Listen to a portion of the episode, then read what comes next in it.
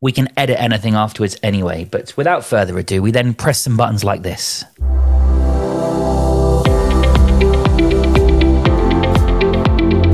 JB, did you see one of our panelists dancing to the theme tune then? Yeah.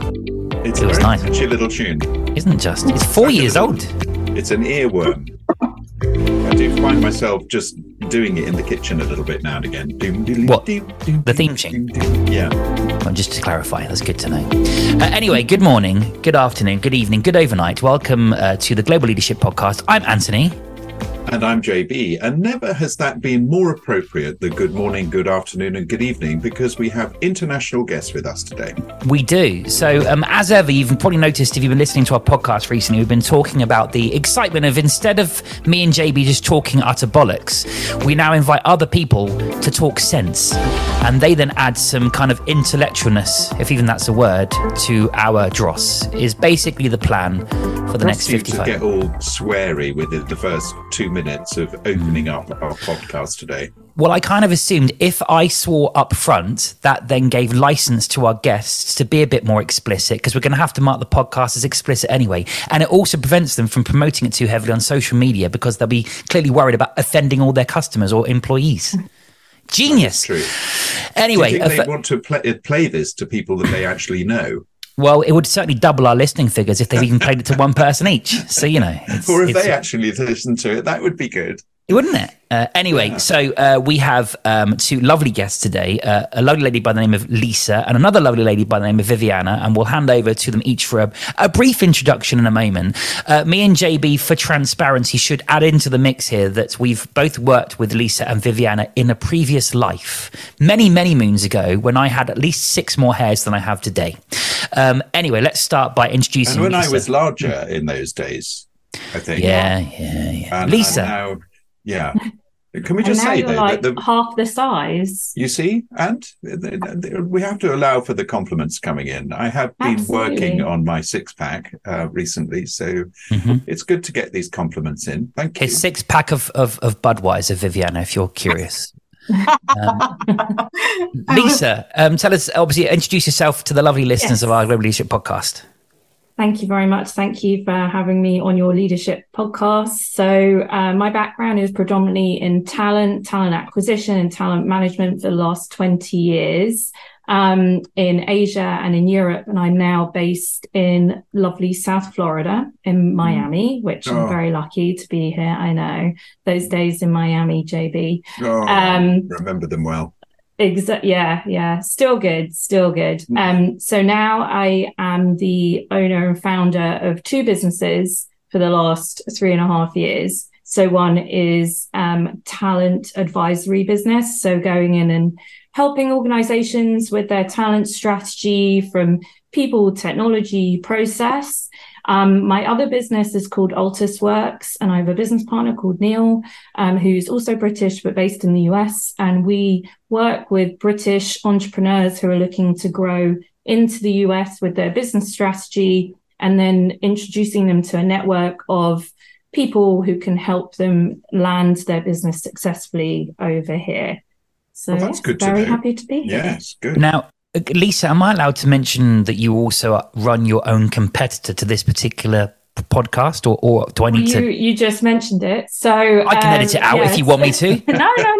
Keep it in. So I'm just starting, as Anthony knows, because I've been driving him crazy, sending him WhatsApp messages, asking questions about how to do it. So I've just started my own podcast, and the idea is I'm interviewing folks who have moved specifically to Miami to begin with from the UK, and giving them the opportunity to share their story. So we've all had experiences moving to the US. We might have the same language, but sometimes it's different. Common language, but different language, with different, just different meanings. And that leads to some quite funny situations, and asking people, what would you do differently if you were to go back to your former self, however long ago that was, how would you approach the move differently? And just getting people to share their stories, because I just think it's super interesting, everyone's experiences moving to the US. Thank you, Lisa. And you can get her podcast available on all good podcast suppliers, but we'll get the name plug at the end. Yeah, in a few weeks, once she's worked out how to press record. And basically, Lisa's only on the panel. She's only agreed to be on the panel today because she basically wants to learn what not to do. So, right. Viviana, obviously, tell us a bit about yourself and where you're from and all those sorts of things. Sure. How can I catch up with that, Lisa? Great. I didn't know that part of you, so amazing. So yes, I'm a mom, I'm a professional, and I'm learning every day about podcasts because it's something that I want to do. But if we go back probably 15 years, I started off my career with talent acquisition, headhunting, in a local company in Puerto Rico. I'm from Puerto Rico. So I started off recruiting engineers, marketers, CFOs, CMOs, etc., for companies in Puerto Rico that there were their headquarters that were in U.S., but they had important hubs between Latin America and U.S., being Puerto Rico that headquarters for that. So there were many positions, very interesting positions that require leadership. So, but yeah, I did talent acquisition for probably 5 years. And then this company that I was working at there, it was a minority owned company, it was a woman, and she wanted to continue to create and bring new services. So she started creating these services that she called it BPO, business process outsourcing, which it was basically outsourcing of third party employees. And then at that moment, an important client came in and they said, Viviana, this is for you. Take off and the sky is the limit. So I embraced it. It was Microsoft. And with Microsoft, I had the opportunity to travel to all Latin America. I was young, probably 24, 25 years, and I was traveling all around those amazing cultures in Latin America. So I started with Dominican Republic, then Costa Rica, Panama, Bolivia, Chile, Peru, Colombia. So it was an amazing experience learning about other cultures, as well as trying to support this company to continue their growth within the Latin America era. So it was amazing experience. Then I became a mom and I decided to stop. I said I was traveling too much. That was not sustainable.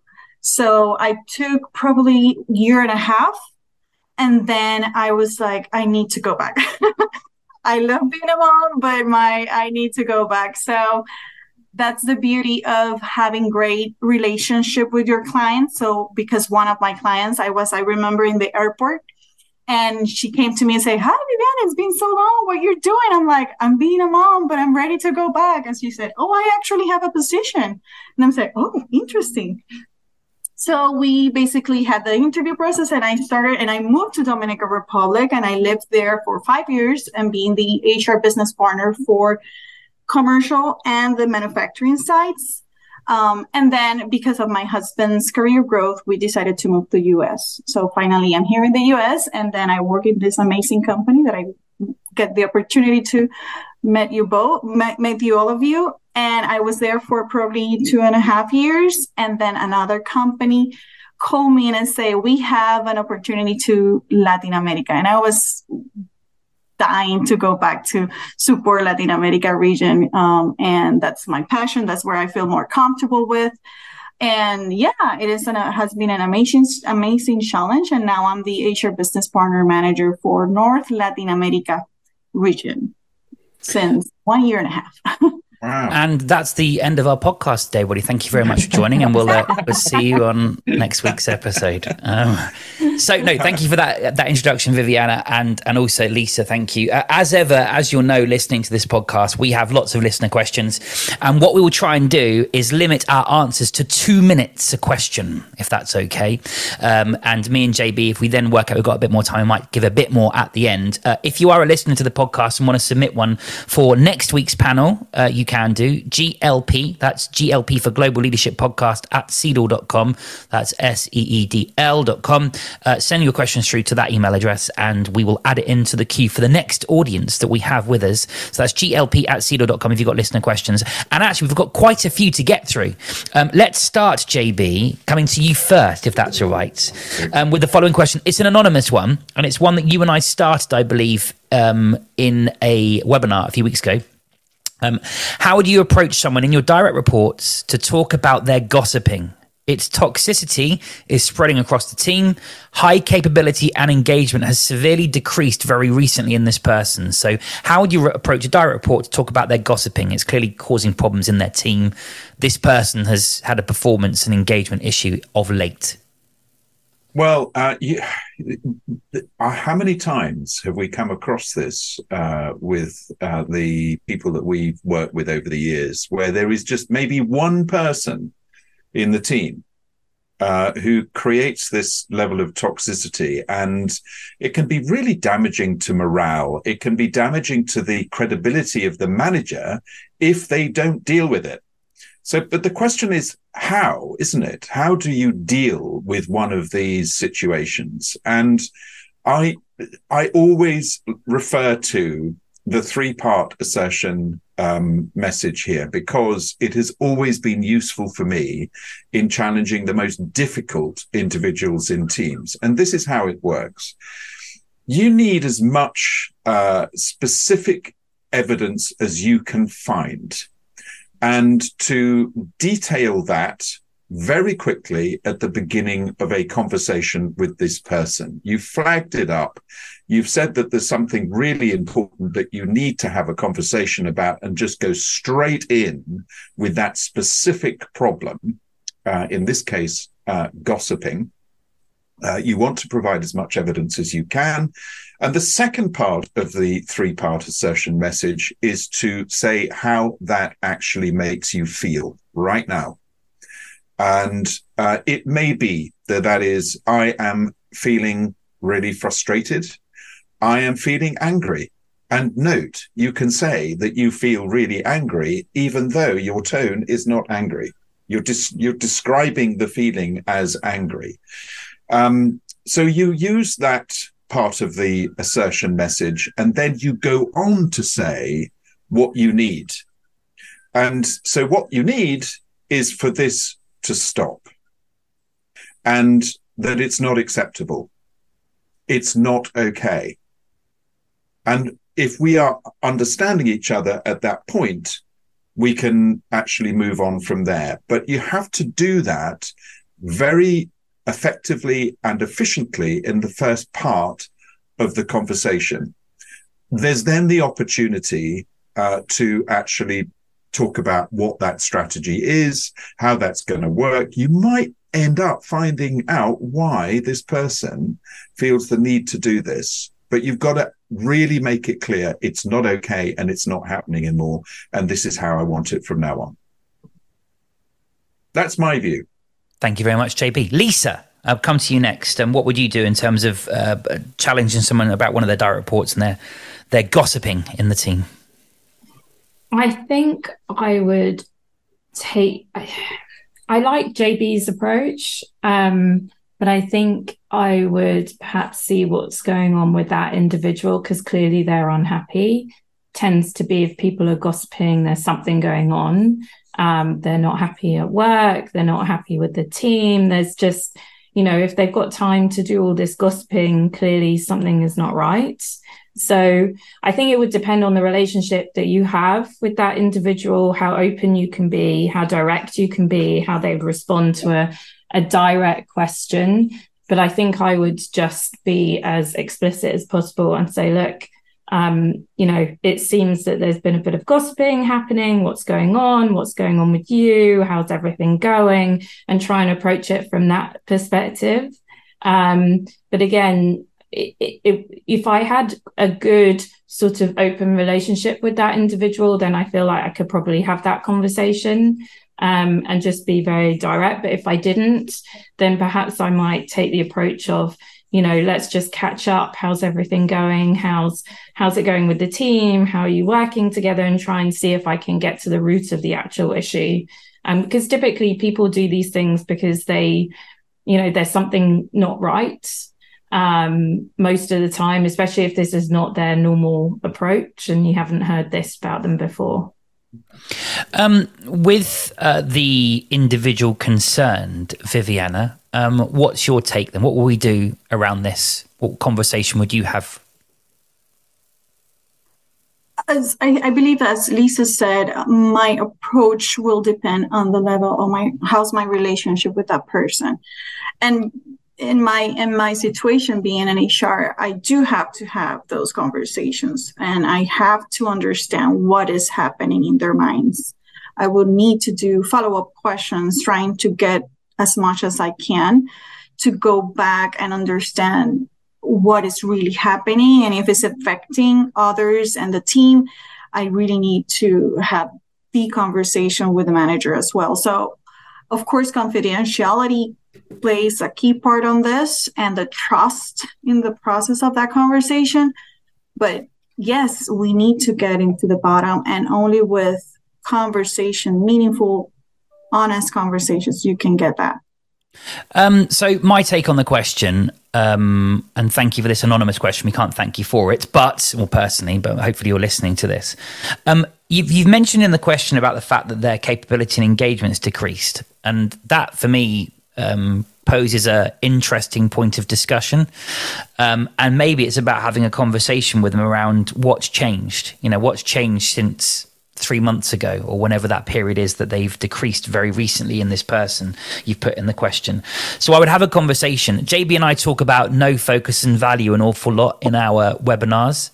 And I think, maybe trying to understand, what do I need to know about you, the currency, what's going on? What do I need to know? Those sorts of things can be quite useful. And look, if there's a performance problem, I think that it's to separate it out. But if you think that the toxicity and gossiping is as a result of their capability and engagement, then I think you need to work out what the capability challenges are and the engagement issues are first.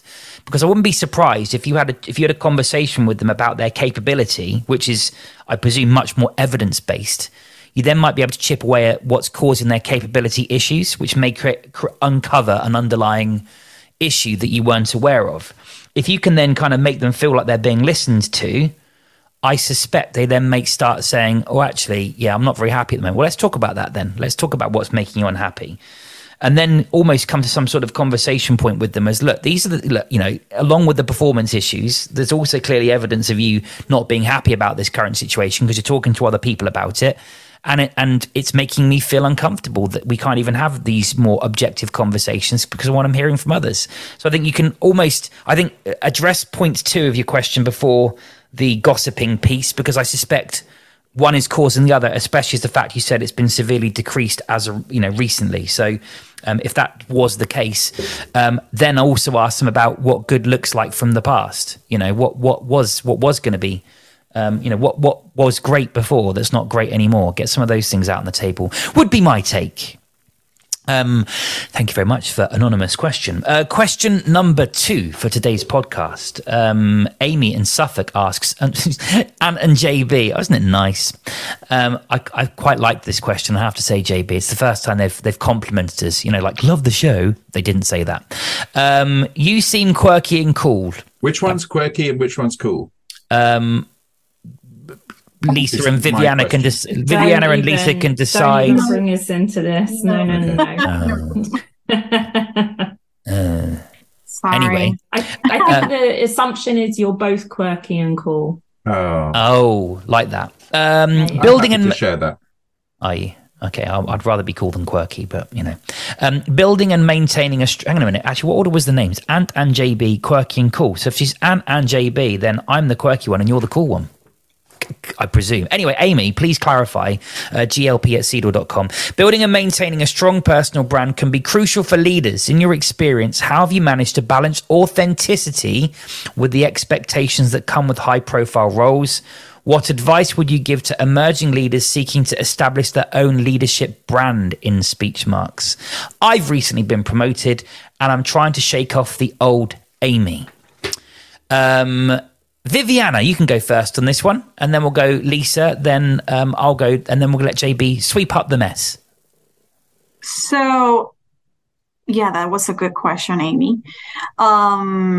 So I have to say that your style should be as much as you are. You should be truth to yourself. And of course, we have come in different types of leadership over decades and how we could adapt ourselves to fit those boxes. But I do believe, as I continue to in this my own journey of learning about myself, is to be true to yourself. So that would be my advice. The best version is your version. Not you shouldn't be copying anyone else's model. And of course, it has to be basic human behaviors that you have to keep if you're a leader: empathy, openness, energy. But at least whenever you feel that you're in doubt, what should I do?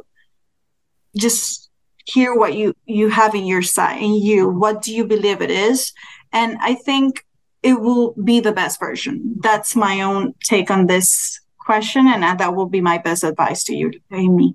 Thank you very much. Lisa? Totally agree with Viviana. Firstly, don't shake off the old Amy. The old Amy is the reason why you got promoted, right? So the reason why you got promoted is obviously because you're very good at what you do. And clearly you have great leadership and leadership potential. So the key is, as Viviana said, be true to who you are, continue to be you, and continue to be open to learning and developing your skill set as a leader. I think we can all say that, you know, we're all still learning, right? We're all going in different paths and directions. And sometimes it is easy to see and be influenced by people who you like, who, you know, perhaps you look up to, and that's great.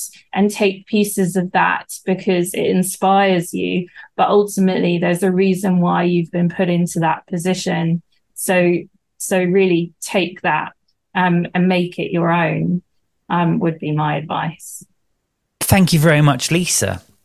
My take, we have, first of all, a Seedl session on personal branding, which you can find on searching your nearest Seedl platform, and you can book onto it. I think I like what Viviana said around authenticity. It's interesting. I spent some time with some leaders in Bermuda, ironically. I say ironically because I was talking about Bermuda earlier on in a previous session. And there was this real brick wall between non-work Amy, I'm using Amy as the staple name here, and in-work Amy.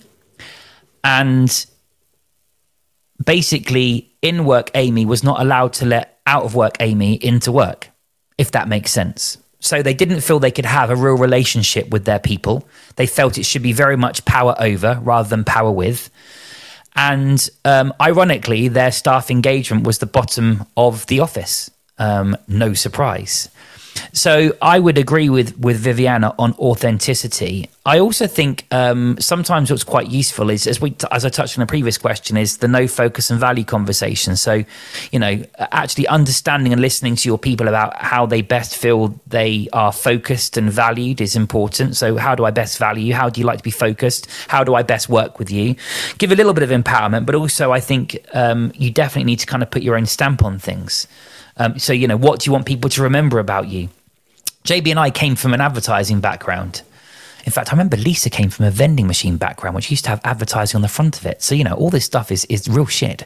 Anyway, the reason I say all these things is that, you know, in radio, we had to campaign what our brand was. If you have an advertisement on the radio, you need to have it out there quite a few times before listeners start to pick up on what your brand stands for. So having a simple conversation of day one of this is me, this is about me, this is what you can expect from me. Well, that's one thing, but then you need to live and breathe it. And I think there needs to be a real amount of campaigning and repetition about what you stand for and how you're going to work with people. In terms of quirkiness and cool, I agree. Unique is quite nice. I think there's a whole host of stuff you could probably get from Seedl and the leadership sessions, of course, if you're not on there already. I don't know how your question came through. But there you go. That's my take. But I know JB's itching to say something very, very compelling. Well, hardly. There's nothing else left for me to say. You've covered everything, apart from a little bit of vulnerability goes quite a long way, I think. and just being human. So I really like this question about identity and brand, and I think people, particularly younger managers, I think are quite nervous about showing a little bit of vulnerability. And I remember people used to say that I was quite fun, and I used to get really worried about that. And so then I started getting really serious and quite sort of cold, and that didn't work. You're not the JB that we used to love. So then I just came up with this kind of thing that worked for me, which was to be fun and deadly serious about stuff. And it was my thing. So I would be able to kind of work around those two things. You know, I think you can have fun and be deadly serious. So humor, I think, you know, if you seem to have very good observational skills about Ant being quirky and me being cool. That's a good starting point. But I think just doing that little bit of human vulnerability thing, I think that's really, really a good thing to do. And the other thing, I think Lisa covered it as well, which is this kind of role modeling learning, you know, that you have a growth mindset and you're learning new stuff. I didn't know that. I didn't know that. You just taught me something I really didn't know. I really like that. So role model that you're up for learning. And let other people know more than you. It's okay. You don't have to know everything. You really don't. Just say, oh, God, that's really interesting. I really like your thinking on that. And just to be a little bit vulnerable as well, just to fill in the gaps, I think, as best I could with some wonderful points from everyone else. A quick side question, starting with you, JB. When you first went into leadership then, I guess, what was your thinking around self-branding? Was it conscious or was it unconscious? What sort of things do you think, right, how am I going to turn up today? Well, that's a very good question. So I was thrust into running a few radio stations quite early on in my life, in my very early 30s. And I thought that I had to get my suit on and tell everyone what to do. So I arrived at the radio station and summoned everybody to a local theatre and told them how it was going to be with my 5-point plan. That sounds familiar, doesn't it? So I said, this is what it's going to be. This is how it's going to work. And you know, I was quite formal about everything. And that was a big lesson for me, because afterwards I got a few comments, which was that we're a bit disappointed that we thought you were going to be a bit more kind of inclusive and a bit more open. And so then I went into a whole lot of one-to-ones with everybody to kind of go, what the hell have I done? And it was really useful, because then I got everybody together. We had some really good conversations about how we were going to build our 3-year plan. And actually, there's another question I think that's coming up where I might talk about how that planning process worked to include an awful lot of people who wouldn't normally get involved in that stuff, in kind of making it all about them, building the plan with them. And it was such a brilliant lesson for me. And it actually then it enabled me to be much more of this coach and leader and manager of the business, hence the kind of focus around leading and managing and coaching that I now have so much to do with in my work life. Thank you, JB. Viviana, I'm conscious you've led teams, could be small, and I'm conscious you also work in a HRBP kind of role, so therefore you are talking to leaders. What's your take on, I guess, my subsequent question around, you know, what brand did you want to give off? Did you go in with kind of a, this is the sort of line manager I want to be? Yeah, that's a really good question, because I was just reflecting on this just recently. I think working, and this can be very, I don't know if it's conflicting, but I think my starting off careers were working in a U.S. company in which hierarchy and standing and how you project yourself was so important. And then when I moved to European companies, I felt a difference of type of leadership. And so I was struggling on how to feed on that. And then now, just recently, just like 1 year ago, I said, you know, to myself, I said, you just have to go with your guts, what you really believe about yourself. And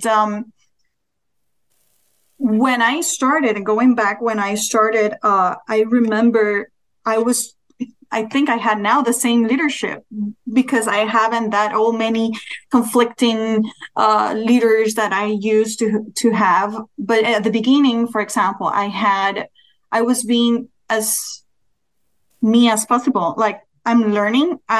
This is new for me. I remember hiring people older than me. And I was like, oh my God, this is going to be challenging. How are we going to do this? And then years happened. I tried to fit into a mold, and I said, this is not working. I wasn't being happy as a leader that I want. So now, and where I am right now, I really feel that I can be my true self. And so having conversations with other leaders, my conversation to them is just try to be vulnerable, as Jonathan said, and enjoy yourself. Don't forget about having fun in the journey, and be humble to say, I made a mistake. We are human. So that's mine. Viviana, I just want to ask a supplementary question about the difference between the American culture and the kind of European way of tell us more about that. Sure. So I started off in a local company in Puerto Rico, and then my first client was U.S. company. It can be more U.S. than Microsoft, right? So it was really interesting how their fast pace could affect somehow how people could be their own full potential, because they have to keep up, right? It's an industry that you have to cut up. And the human aspect of them, it was like you could have here and there, but there is a need to catch up so quickly that you could feel that they have, at that time, it was a little bit of a challenge to have fun in the work and connecting with people, real connecting. So you have this type of leader, which is, we need to do this, we have to do this, seriousness, making sure they get the importance of the business, the innovation they're bringing to the table, that sensitive, which is needed, right? And then a few years later, I had still friends from Microsoft, and that's since Satya, the CEO, he brought that human aspect to their leadership, that we need to accompany in the technology industry in order to be successful. They need to understand that the humans creating this innovation, and the human factor cannot be forgotten. And European, it is interesting because when I worked in this company, I reported to the Netherlands, and I remember I was the only from this part of the world, and I was Latina. So it's interesting because we tend to talk a little bit more than usual. I remember that I started reporting to someone in the Netherlands, and she asked me the 2 weeks after my first team call, and she said, how do you feel? I'm like, do you want me to be honest? And she said, of course, tell me. I'm like, the meetings are so, just go straight to business and not asking about your kids, how you did yesterday. Why we cannot talk about that? And she said, you know what? And then our next call, just do that. Just start talking about whatever you want. And that is started, and you could see that I a little bit a change there in their mindset, but it was interesting. That's me, that challenge between U.S. and European leadership side. But they were open to hear other and be embracing diversity. Yeah. Okay. Man. Thank you very much. Lisa, do you want to? Oh, we've done you, haven't you? It says me. Have we done you? I think we have. No, we haven't. Lisa, go to you. That's all right. I'm going to be a little bit controversial here. Okay. So I know. So firstly, in terms of leadership, my leadership journey started in my 20s, which I was, you know, which was great. What an amazing opportunity. Had no bloody idea what I was doing. I didn't think about a brand. I just took from who managed me in the past. And that's typically what people do, right? Yeah. So I made a ton of mistakes, as you do. But every time I made a mistake, my first redundancy situation, you learn, you develop, you grow, et cetera, et cetera. I wish I'd had the development and learning and leadership training that you guys offer much earlier on in my career, but it is what it is.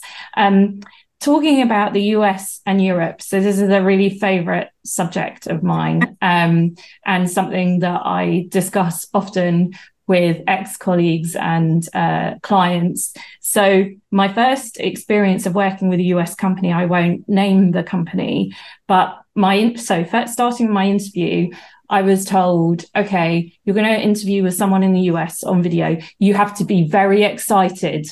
Be excited. I'm like, okay. So put on the razzle dazzle, as they say. So that was the first thing. Always be positive. I got some great advice. Be positive. Everything is great. Even if it's not, everything is great. That's what I was told. Secondly, my experience of being, as they call it, thrown under the bus was quite prolific in that organization. So I learned very quickly that the dynamic in the US office versus the European Asia office, very, very different, right? So, and that might not be true. It's definitely not true of all US-based organizations. And I think it's definitely changed over the last 10 to 15 years. But at that time, I think because in the US, you are hired at will. So you literally have 2 weeks notice at any time. People can get rid of you at any time. I do believe it does create a bit of a culture of, I just got to look out for myself, right?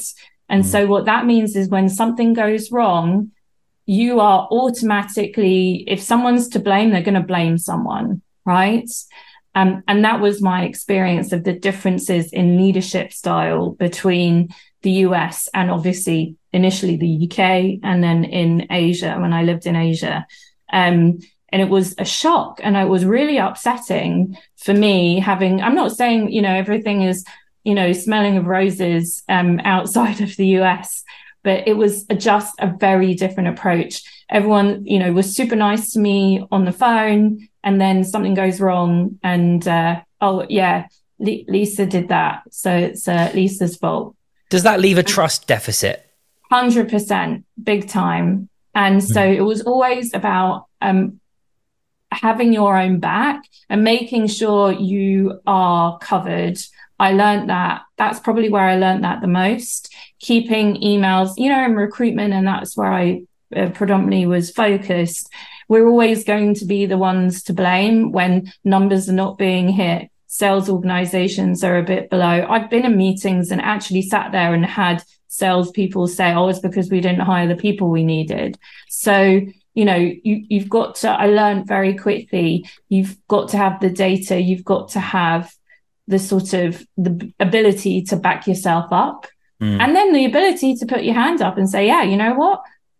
We weren't able to do X, Y, and Z. But ultimately you just, I learned that working with those two different cultures. Thank you. And it's always good to get these extra kind of questions, I think, kind of it's massaged into the existing listener questions. JB, you look pensive. No, I'm my brain's just on fire. I'm just listening to all this good stuff. I'm just thinking about it. And, that just going back to those early stages of management and, just feeling like you have to do it like your boss taught you, like your boss does. And that, I think that's why I was a bit stiff, really. I was a bit sort of, trying to be like him. And it wasn't me. And I got found out. And it was the best thing that ever happened because then I could be me. But I think you become you believe you should become a manager because that should be your career goal, right? Yeah. It's like, oh, wow. Oh my God. I'm managing two people. That's it. Like that's my next step in my career. but that's not always the answer, and you're not always the right person for that job at that time. Yes. Yeah. Very true. Thank you very much, everybody, for that question. We move on to the next question. Pradesh, I haven't said where you are, Pradesh, but here is your question. How do you ensure that your leadership style is not only effective in driving profits, but also aligned with a strong sense of corporate social responsibility and ethical conduct? Our company often obsess on the bottom line, and I worry it's at the cost of everything else. It's interesting because you can almost link this into the previous message. My one thing that I reckon is important is authenticity in your own leadership.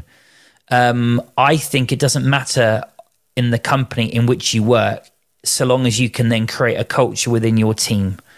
I think most people judge their line manager not when the going's good, but when the going's not so good. And it sounds to me, Pradesh, in your question, that there is a lack of social responsibility or ethical conduct from the wider business, but that doesn't mean you and I need to do that. I think we could, in theory, be the magnet in the business for being, the real deal. I think when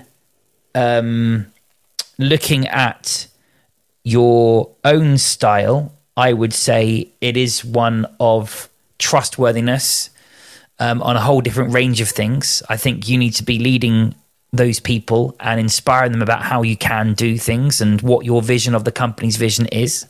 I think we need to be clear on communication about the things we can talk about and the things we can't talk about. If all they're obsessing about is the bottom line, I would try and, that's clearly a statement of fact. That's the report. But then what's the story behind it? How can you and I get there?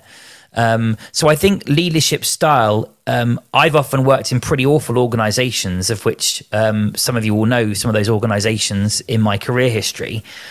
And actually, you can still create a great culture within your team, even if the whole company might be obsessed with profits, which I'm not saying any of my previous employers were. But whatever goes on in the wider organization shouldn't, in my opinion, dictate your personal leadership style. I think what we can do is almost, I said once to one of my teams, we're the eye of the storm. Ignore the hurricane, and I know there is some hurricanes heading in the way of Viviana and Lisa in the coming days. Ignore the hurricane going on outside our window. In here is a safe space where we can, look about what we can do as a team. So I would say, don't certainly create a divide and division between you and the rest of the world, because I think that would be counterproductive. But do think about things that you can do to create that calm in what may appear to the wider business and team, the storm. That would be my take. JB, you go second this time. Well, I can only talk about from my own experience of working for a CEO who's obsessed with a £5 share price. I always remember it. And every meeting, it was, how are we going to get the company to this £5 share price? And that was the entire business narrative. And this was a radio group. And I just couldn't buy that, because I knew trying to sell that in to a breakfast show presenter, right, let's get excited about a £5 share price. Not really. Because they have egos the size of planets, and a £5 share price is utterly dull. Anyway, so I went on to create this thing called Team 45. And Team 45 was where I asked my entire team to join me in the boardroom and have a conversation about the health of the business. And the perspectives that we covered off were customers, employees, shareholders, suppliers, community, and regulator. And what we wanted to do was to think about the experience of every single one of these stakeholders in our business. We gradually started building our objectives out of those six perspectives. And one of the big ones was community. And being a radio company, the relationship that we had with the community was absolutely essential. And in that, we had our listeners and everything else. So we started creating these visions for each of these areas. So the customer experience, the employee experience, the shareholder experience. It has to be a £5 share price. That was a given. We were going to aim for that. But what was that about? We needed to break it down and help people to understand it. To me, this is about the frequency, the quality, and the impact of your communication to your people, not emphasizing just one thing. Maybe have a broader perspective of all of the stakeholders in the business and just spend a little bit of time with all your people, just helping them to understand all of these different dynamics, these different perspectives, how they fit in to making the business work. And my own personal experience of doing that with several teams actually after that was that it's massively engaging and useful for people to understand the complexities between a customer need, a shareholder need, and an employee need.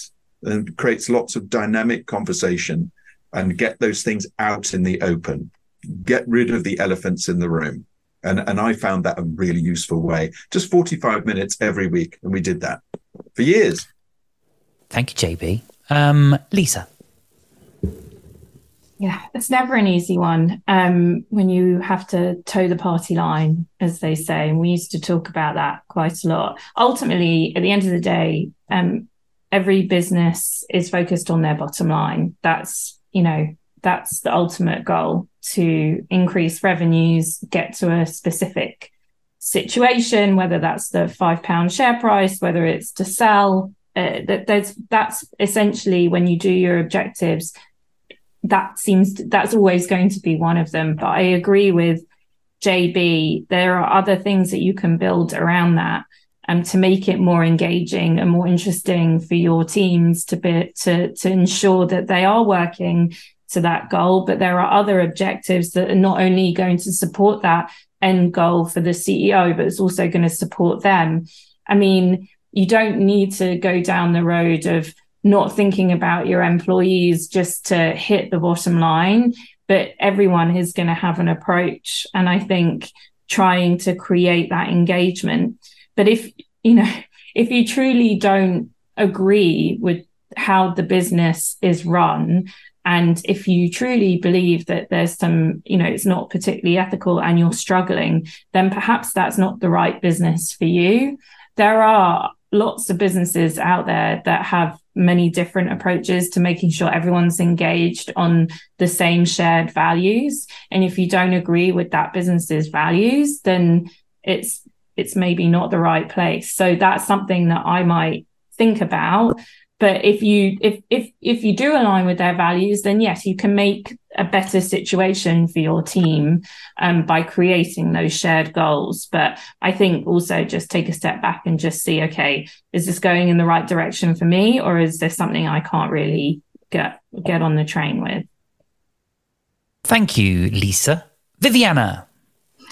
Yes, great, Lisa. I do agree with your question, with your answer. And yes, I do agree that you have to match your purpose, your life purpose, with the company's purpose, and understand what is driving this company in reality. Yes, we have this vision, mission everywhere, but what is your day-to-day?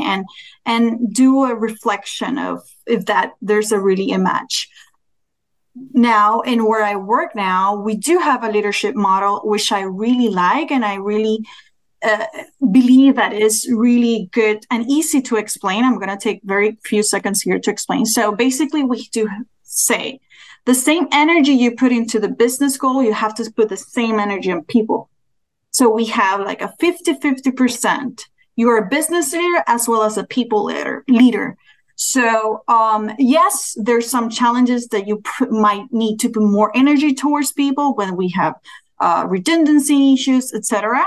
But as well, when the business we need to get to this XYZ goal, then you have to put more energy onto that. But at the end, it is a 50-50 balance. And my recommendation for your audience question is to really understand what is the situation. If there's a challenge, business goal challenge, talk to your manager, understand more. If you don't have that information, look up for the information and then see how you can put your energy, work on that behavior of putting your energy towards what is needed, but also thinking and having in mind people always. It is really important.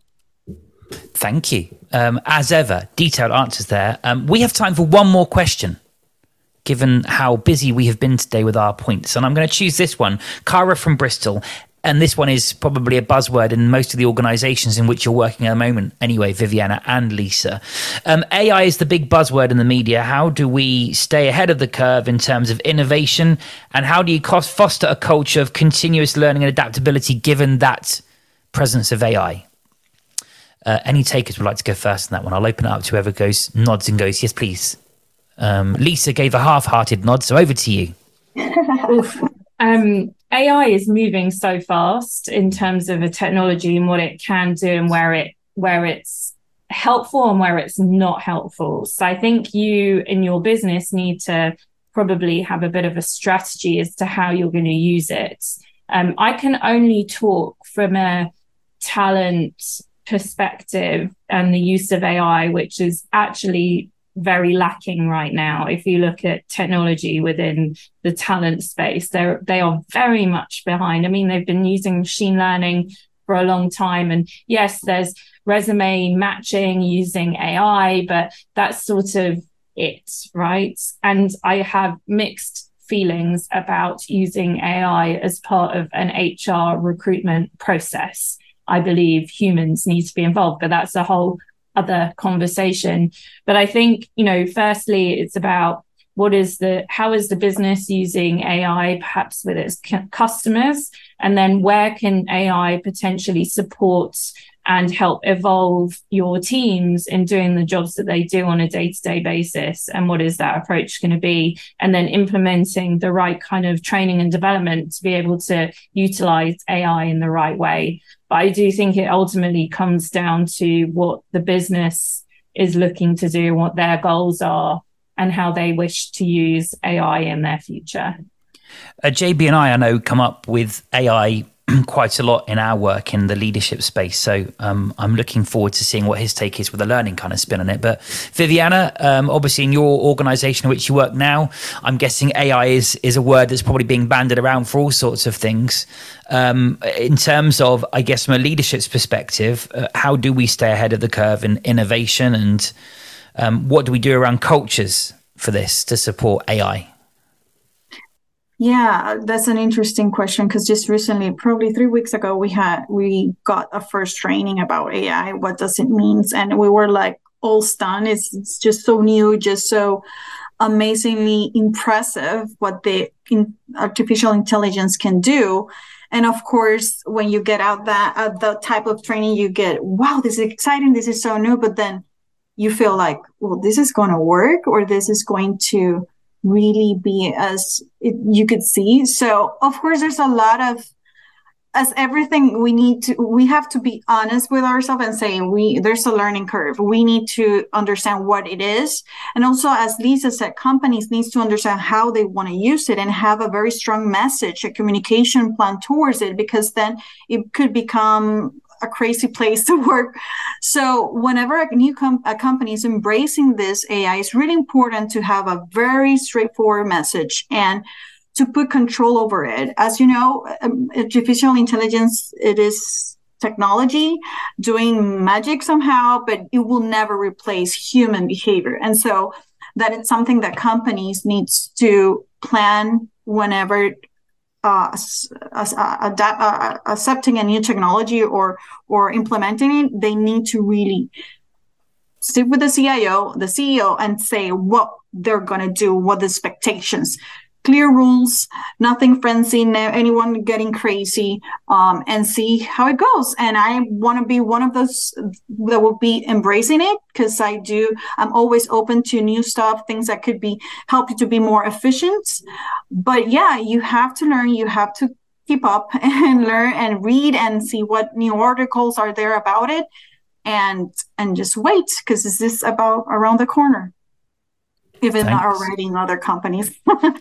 Yeah, this is true. JB? Well, I'm putting a couple of new training programs together on a thing called Kajabi. You've probably all heard of it. And I was guided through something this morning, actually, about AI and how to a whole section on AI and how, you know, how you can build a complete training program around AI. And I thought, oh, my goodness, this is interesting.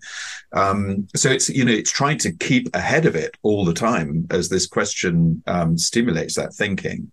And I actually think it's about the experience of all the stakeholders. How can we improve the experience of all the stakeholders in the business with our knowledge about AI? So the perspectives, again, you know, thinking about how do we enhance the customer experience with AI?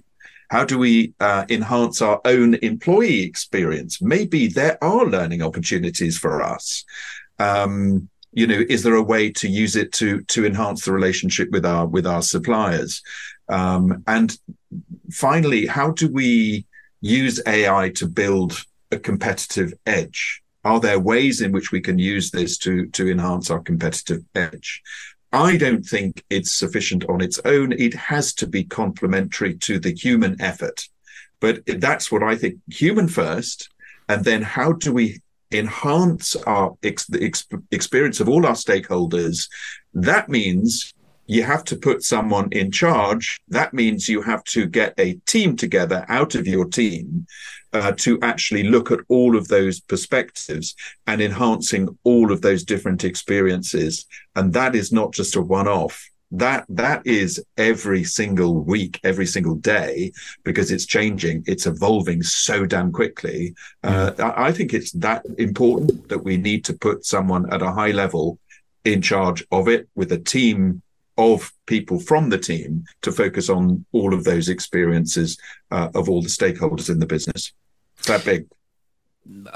So I think we shouldn't be nervous about AI, because certainly when we've been talking to organizational leadership, as their businesses grow, and with any business, with evolution, some of your roles will become redundant anyway. So it's just the natural evolution of what's happened in the past.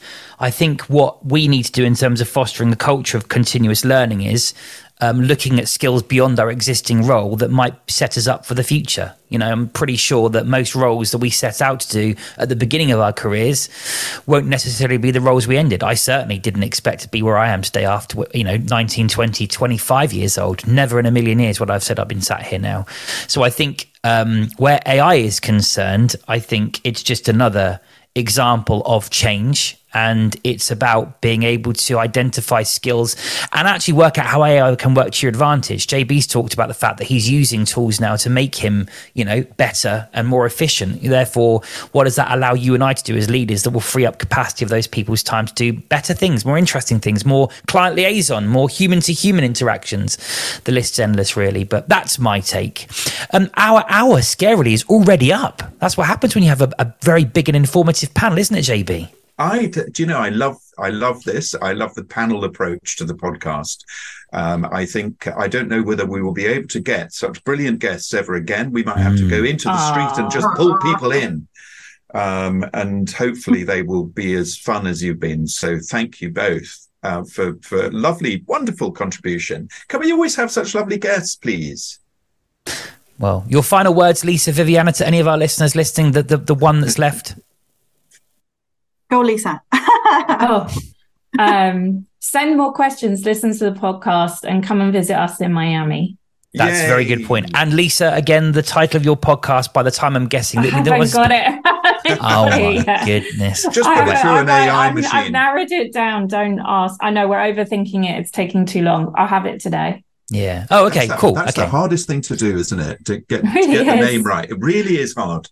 Yeah. But anyway, and I'll tell you what, Lisa, if you are going to come up with it today, at least we can then put it in the description. So those of you that are listening to this podcast now, look at the description of this episode, which would include Lisa's podcast. Of course, it won't be up yet for a few weeks. So then, you know, forget about it. If you're listening to this, we're to end of August. So if you're at the end of September, there should be like an episode live by now of a podcast we don't know the name of yet, but it will be named in our description. Good luck. Well, if you connect with me on LinkedIn, Lisa Shepherd, I'm the one in Miami, Florida, then you'll be able to see it at some point. She is the only one. Viviana, thank you very much for being on the panel. Hopefully you've enjoyed the experience. Sure. Thank you so much for inviting me, and to your audience. I hope you have learned something from me or Lisa today. We wanted What, to not me and JB? Cheers. Well, cheers. We have. Yeah. We've learned lots. Thank you. Oh, you too, of course. So it was a great experience. And I do believe that podcast is a really complementary learning tool. So take advantage of Anthony and JB. You're going to become experts. Thanks again for the invitation. Lisa, you and I should have lunch or yes, and we could do a live session. Anyway, thank you very much, Viviana, and also Lisa, and of course the legend that is JB. Anyway, thank you very much for listening. Do send in your questions, glp@seedl.com. That's glp@seedl.com. I've been Anthony. I've been JB. It's been a blast. Thanks, everybody. Bye-bye. Bye-bye.